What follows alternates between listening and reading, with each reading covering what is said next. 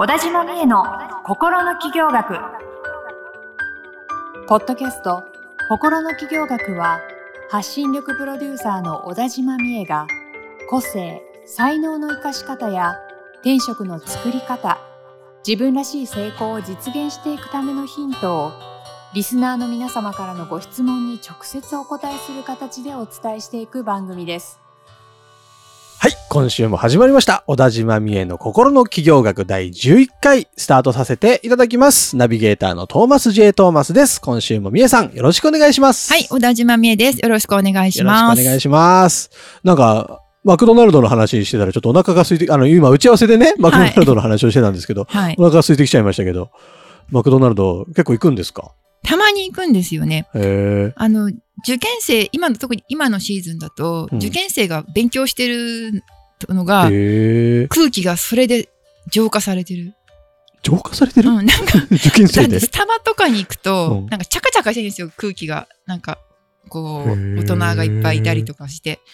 で、ちょっと集中できなかったりするんですけど、独特の感性。マックに行くと、はい。勉強してる受験生がいるので、その向かいに座って、私も集中して仕事をする。なるほど。集中するにはかぴったりな環境なんですけどあ、そうなんだ。マクドナルド。まあでもまあまあ、最近あの、モバイルオーダーとかできるじゃないですか。あはい。モバイルオーダーできるようになって、なんか、ちょっと急いでる時とかでも、うんうんちょっとコーヒー飲みたいな、みたいな時に、マクドナルドのコーヒーをモバイルオーダーで頼んで、ピックアップして、そのまま電車に乗るとか。あーあったかい飲み物派ですか？冬場はあったかいもの。夏場はコーラとか飲んじゃいますね。今、紙ストローになってるじゃないですか。はいはいはいはい。コールドドリンクが。なあ、そうっすね。あれがあんま得意じゃなくて、へえ。紙ストローだとうん。外して、その、カパっていうプラスチックの蓋も外して、うん紙コップは大丈夫なんで、紙コップで 飲むみたいな。なるほど。ちょっと、ちょっとまあまあ飲めますけどね。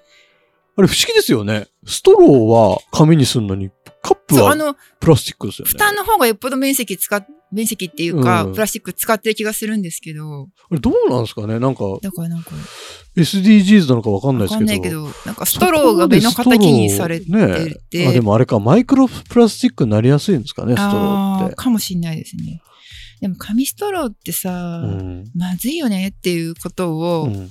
あの、割とこう、エコロジーなはいは生活をしてい。るうん。人にちょっと言ってみたら、うんまずいよねって言ってくれたから安心しましあ、そう まあまあ、エコロジーとまずいか美味しいかまた別の話た。いや、ですからね。だからちょっきとほら、いや、でもプラスチックがねとか言われるのかなと思ったら、あれはまずいねそこは共感してくれる。共感してくれたんで、なんかね、あた何か代替案ができるか、もう少し技術が向上したらもう少し良くなるんですかね。ね、なんだ、そうか、技術が向上して、口当たりのいい紙ストローみたいな。そうそうそうそうそう。とか、なんかちょっと前になんか、なんだったかな、サトウキビかなんかで作ってるあ、ありましたよね。ストローとかうん飲み、うん、それはあんまり美味しくなかったですね。あ、美味しくない甘いんですか？甘くはないけど、ちょっと独特の香りがあるような。うーん。何かね植物。まあでもストロー使わなきゃいいのかもしれないですけどね。うんでもス。トローから吸うのもまた美味しかったりはしますよね。ね。はい。シェイクとかね。あ、シェイクはストローないと。ストローあ、ですよ、ね。そっか、シェイクも紙ストローか、今の時代は。いやでもね、シェイクの時はうんプラストローをくれるかも。マクドナルドそこは譲らないと。多分。マクドナルドとしても、シェイクはちょっとプラスチックで飲んでいただきますよ。相当計算されて作ってるっていうじゃないですか。あなんかあのマックシェイクの。先、先がヘラみたいになってたりとかしますああ、もんね。はいはい、そういうのもありますよね。はいはい。だから、まあでも、きっと、まあ、あれだけの大企業ですから、その紙ストロー問題、プラスストロー問題を解決する何か第三の案をきっと研究してるんじゃないですか？きっとそうですそれねを。信じて。そこをき切り開いてくれるはずです。何の話ですかね、これ。わなんかないつものテーマになかなかいかないのなかなで、ちょっとこの辺でじゃあ、マ強制、クドナルドの強制話はやめて的に。ですね、はい。えー今日のテーマに移りたいと思うんですけども、はいテーマの話を今日は何何にしようかねとうんいう話から言っていたところですね。まあご相談とかでもあるんですけれども、うんまあ自信がなくて仕事が始められないというか、なんかこう学びにすごく時間をかけてる方が多いなという印象がちょっとうん。あるみたいな話になりまして、うん。まあ、そこからなんかちょっとそういう自信のつけ方みたいなことを、まあ、テーマにそうね話せたらいいかなというような感じそうで。未経験なことをうん。どうやって仕事にしたらいいのって、うん意外とそこってみんなわからないじゃないですか。まあ起業したい人もそうですし、うん他の仕事だとしても、やっうん。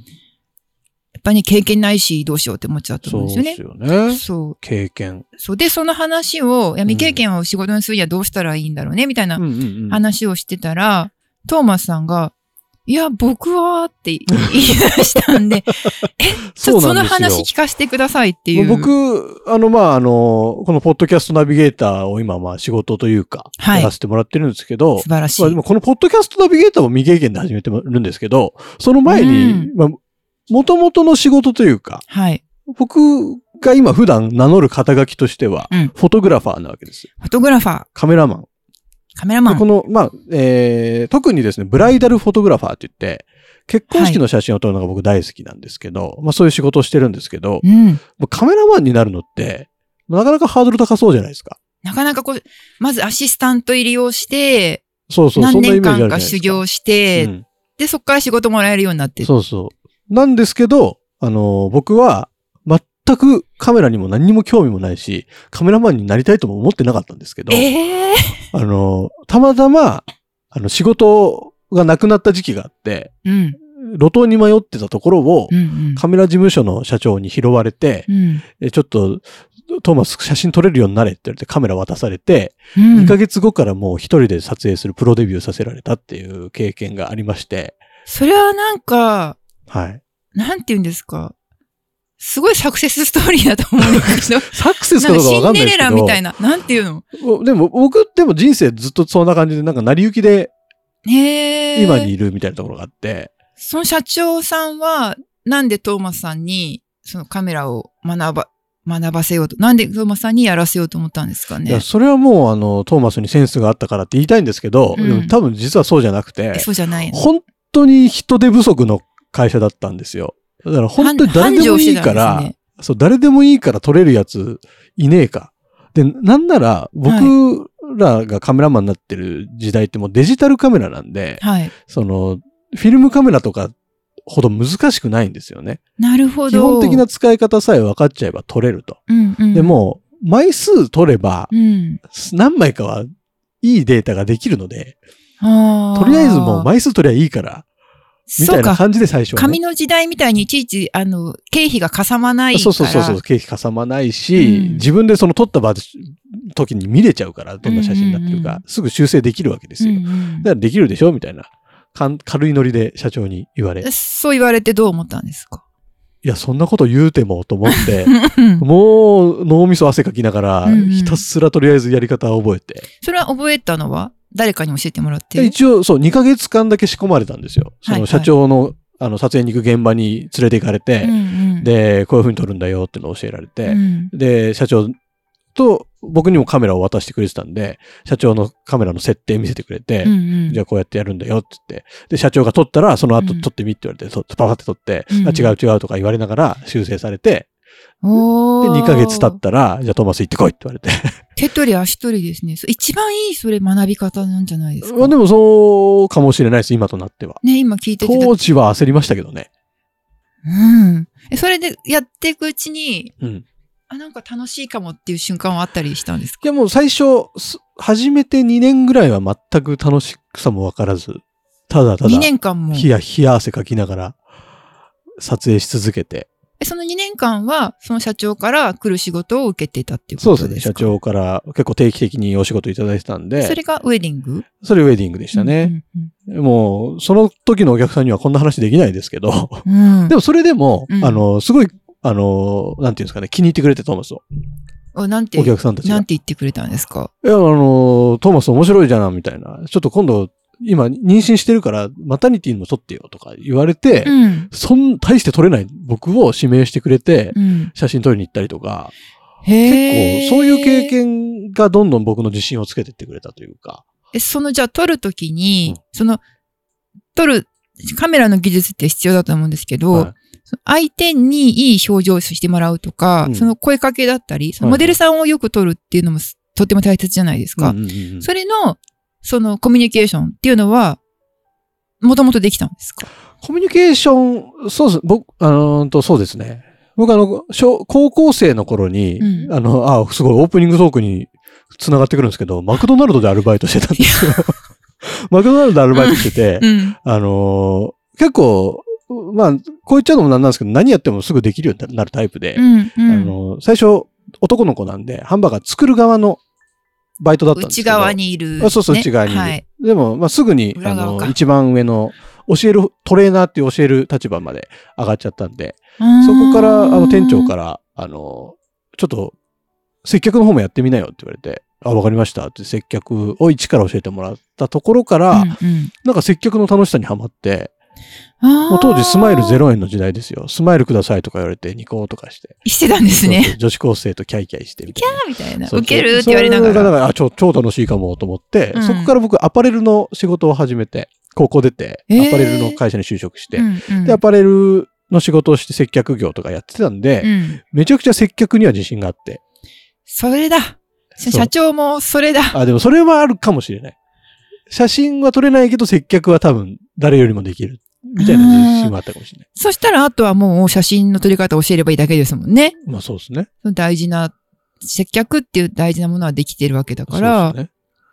すごいそ。の延長線上でなんかずっとやってきて今があるみたいすごいですねな、。はい、感じでしたね。ででも、その皆さん、聞いてる人は、うんそそれはそんな向こうから声かけてもらって、お給料もらって教えてもらったら、それはいいよね、みたいな。ちょっとなんだよ、トーマスみたいな感じがあるかもしれなくて、この声の仕事が。未経験で始めたっておっしゃってたうんうんん。で、その時に何を思い、うん。何をやったかとか教えてもらってもいいですか？いや、なんもやってなくてうん、なんでしょうね。なんか、もともとこのポッドキャストのナビゲートしてんのも、自分の番組、トーマスの恋愛のヒントっていううんうん。自分の番組を、まあ、3年前から始めて、うん。超趣味ですよ。うんうん。恋愛話、人の恋愛話聞くのが好きなんで、うん恋愛相談の番組作っちゃおうと思ってう、んうんノリで始めて、ただな3年続いたんですよ。毎週配信してんの。うんそしたらそれを見てた、まあ、知り合いから、うんちょっと私も番組作りたいっていう風に言われて、うんうんあ、じゃあちょっとサポートするよっていうところから始まってて。なんか蓄積してきたものがそのまま仕事になったみたいそれ一つポイントですよね。な。うんやっぱり自分がそれが仕事になるかどうかっていうところうをんあんまり考えないで、そのやりたいとか得意とかうんっていうのをまずやってみる。はいはいでそうすると、それを見てる人から、うん自分も同じことやりたいんだけど手伝ってくれるとか、教えてくれるって言われたりとあか。そうですね。自分からというか、本当に周りの意見で仕事になってきてることが本当に多いなと思います。なるほどね。今って結構そういうの、前に比べてより多彩に多様に起きやすくなってると思ってて、うん、確かに。例えば、ね、ある人は、Facebook で普通に自分としてはね、はいはい。なんかこう趣味の投稿をしてたつもりだったのが、周りから見たら、うん、うん彼女の投稿素敵ね、みたいにな。って、うんうんうんうん。でも私も Facebook やりたいんだけど、うん。うんなんか怖いしわかんない、うんうんうん教えてって言われて、えないいなんでも、誰でもできるよとか思いつつ、こう教えてあげたりとか。できる方からするとそう思うんですよそうそうね。誰でもできるよって。あ、そこ誰でもできるよっていう返事はダメですよ。そこで、うんあのーそっか、何がわからないんだろうっていうのを聞いて、じゃあこういうことを教えてあげようっていうふうにすると、もうそれが一個仕事の種になるわけじゃないですか。なんかやりたいこととか得意なことを普段からやっぱり発揮してるのが大事ってことですね。でもそう、やりたいことって、やっぱできるじゃないですか。何もの努力もなく。うんうんやりたいからやっちゃうみたいな。うんうんうん。なんかその延長上なんじゃないかなって気がしますけどね。ポッドキャストも僕最初、最初とか自分のやつ3年やってた時は、うん絶対それなんかマネタイズ考えた方がいいよって周りからめっちゃ言われたんですけど、言われたんですね。全くどう、何が仕事になるか分かんなかったんで、いいいんです、いいんです、趣味なんで、つってやってたんですけど、それが今となってはこの仕事になっているのが、ちょっとまあ、面白いとこだなとは思いますね。あのーそういうピュアさってうん。本当に大事だと思うんですよ。何をあなた綺麗事言ってるのって言われるかもしれないんですけど、うんそれでじゃあ、でその実際にマネタイズしたらいいよって言われて、うんそっか、じゃあちょっとマネタイズしなきゃなと思って、うん何かこう頭で考えたことがあったとしても、うんうんあんまりそこに自分の気持ちが入ってないから、うんなんかこう、あんまり相手に提案しても魅力のあるね、提案にならなかったりとか、やってみてもなんか違うっていうメニューになっちゃったりとか、うんうんっていうことってあると思うんですよ。うんうんだからやっぱり、その、やりたい、ただやりたい、喜びがあるからやるっていうことをやってると、そうするとね、ちゃんとその、本当に楽しそうにやってるなっていうのが伝わるから、うん。あ、私もそういう楽しいことしたいっていう人が来てくれて、うんうん。で、それが仕事になるっていうのはありますよね。うんまあね、あるんでしょうね。いや、本当皆さんにはありがたいなと思ってますよ、トーマスは。トーマスさんの原点は、マックのスマイル0円だった。スマイル0円から始まってますね。すごいね。今だって、マックの話、私、最初にしよう不意に繋がった。って言って、マクドナルド繋がっちゃうから怖いですね。確かに。本当ですねそう。いや、面白い。まあそういうの大事だと思うんですよ。うん。で、あとは、その、やりたいことが、まあ結構あ、ちゃんとあるんだけど、はいなんか形がわからないとか、うんうんどう動いたらいいかわからないとかだったら、うんとりあえず先に名刺作っちゃうっていうのもありですよね。ああ、メッセージで配っちゃそうそう。あの、例えば、トーマスさんみたいに声の仕事がしたい。う。うんうんうんでも、、何の媒体も持ってないし、はいはいはいまあ今だったら自分でね、いろんなことやれるけど、うんうんやれるけど、でもそれはやってるけど、何の仕事も一個ももらってないっていう状態だとしてうんも、うんナレーターとかね、はいはいはいはい。ナビゲーターうんとか、で、そこにこう、ポ媒体名こう書いて、ポッドキャストはいはいはいはいとか、インター FM、インター FM はあれか、じゃなくてなんだっけ。あの、声の、個人でやれるラジオとかいろいろあると思うんあで、ね。そういうの簡単にできますからね。そう、書いちゃうとか。でうん何やってんのって言われたら、ナレーターです。ドヤ顔で。ドヤ顔で、でもそれを繰り返してたら自信ついてきますよね。大事です。うん。あと、そうそう。で、トーマさんみたいに、その声の仕事をうん。自分でやってたら、うん。私もやりたいって言われてきたときに、まあ、うんトーマスさんは、うんじゃあやろうかなって思えたわけですけれども、うんうんうん人によっては、ちょっとその、それこそ最初カメラできないのにカメラやってって言われた、はいはいみたいに、え、それ無理ですみたいなはいはいはい。話も来ると思うんですよ。うんうんでも、そうやって振られたことは、とりあえずやった方がいい場合が多いと思うんですよね。うんうん来た話には乗っかるっていうのは、その、も結構大事で、う。ん。まあある程度ね、来たら、進んできたら、こう、精精査して、うんうんうん。あの、切っていくっていうのもあるかもしれないけれども、最初の時期には、大事ですよね。だってそれね、さっきも、そのトーマスさんに声かけてくれた社長は、こ、こいつならできるって思った何かがあったから声かけたわけじゃないですか。まあまあ、そういうことでしょうねだ。から、そういう話が来るっていうのは、自分は無理と思っても、この人だったらできるなっていうふうに、うん相手は思ってるっていうことだから、うんうんで、そういう相手の視点の方が意外と正しかったりとかもするんで、とりあえずやってみるとうん大事だね。ね。なんか、多分タモリさんだったと思うんですけど、うんタモリさんの言ってた、まあ、結構有名な言葉があって、うんうんその、なんか自分の中で、今はまだ無理だけど、これぐらい頑張って、これぐらい力が、実力がついたら、こういう仕事をしようと思っうんてても、その仕事は来なくって、うん今の自分には無理だっていうような、うん今の自分の思ってる実力よりも、なんか高いうんオファーが来ると。ほうで、それはチャンスだから絶対に断っちゃいけないみたいなこと言ってたんですって。へえ。タモリさんいいこと言いますね。タモリさんが言うからには、でもそれは間違いないってことでしょうね。へえ。で私もそう思うんですよね。やっぱ起業の初期の頃にうも、ん。私もコンサルティングっていうものはしたことなかったですけれども、し始めうんて、うん。まあ必死でうん。やってて、あとその自分よりもやっぱり経験があったり、うんうん。あの、実力も経験も、あの、地位もある人から、こう、ちょっとコンサルしてくださいって言われて、うんうんうん。いやいやいや、無理無理。私が何をあなたに、申し上げられますそんな時期があるんですみたいなはい。と思ったんですけど、でもそれってやっぱり、逆に言うとそういう立場の人だから見えるものがあって、うんうんその人に何か足りないものを持っているかもしれないと思ってくれたから、うんうん。相談乗ってくれるんだっていうことだったと思うので、うん。そう、だからなんか無理無理って思わずに、なんかやれるとしたら、どういう形だったらやれるかなとか、うんなるほど。ね。っていうふうに考え、やれるっていう前提でね、うん考えたりするといいと思うんですよね。なるほどね。いや、なんかいろいろなヒントが出せたのかなと、なすいません、手前味噌で。なんかトーマスの話が皆さんにとってどう。聞こえてるかわかりませんが、たくさん話しちゃいましたけども、そんな、こんな回もあるということでお許しください。ありがとうございます。では、えー番組の最後にですね、えっ、と、みえさんのサブカル紹介のコーナーということで、どうでしょう？今日は何をご紹介してくれますか？今日はですね、はい本ですね。本。本。本。映画チャンネル革命っていう本がありまして、ほう。映画チャンネルえ映画ンチャンネル革命。ほ去年、1年ぐらい前に私、うん YouTube の、はああの、江頭2時50分さんう。のはい。チャンネルに一時期ハマってて、うん。それめっちゃ面白かったんで、その、それを番組を作っているディレクターさんの書いた本が、その映画チャンネル革命っていう本なんですけど、うん。まあそれをね、買って読んだんですよね。うん。やっぱそれ読んでて感じたのが、うんあこう、セオリーと言われてることとうん。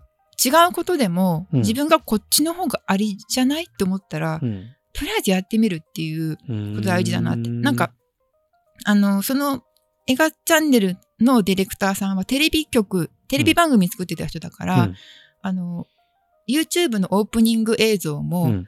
15秒とかかな。もうちょっとあるのかな。うん長めのうん。うん。結構しっかりしたものを作ってうんうん。やってたら、最初、YouTube はそんなにイントロ長かったらダメって言われたんです言われますね。まあ本当にヒッカキン TV とかあるぐらいじゃないですか。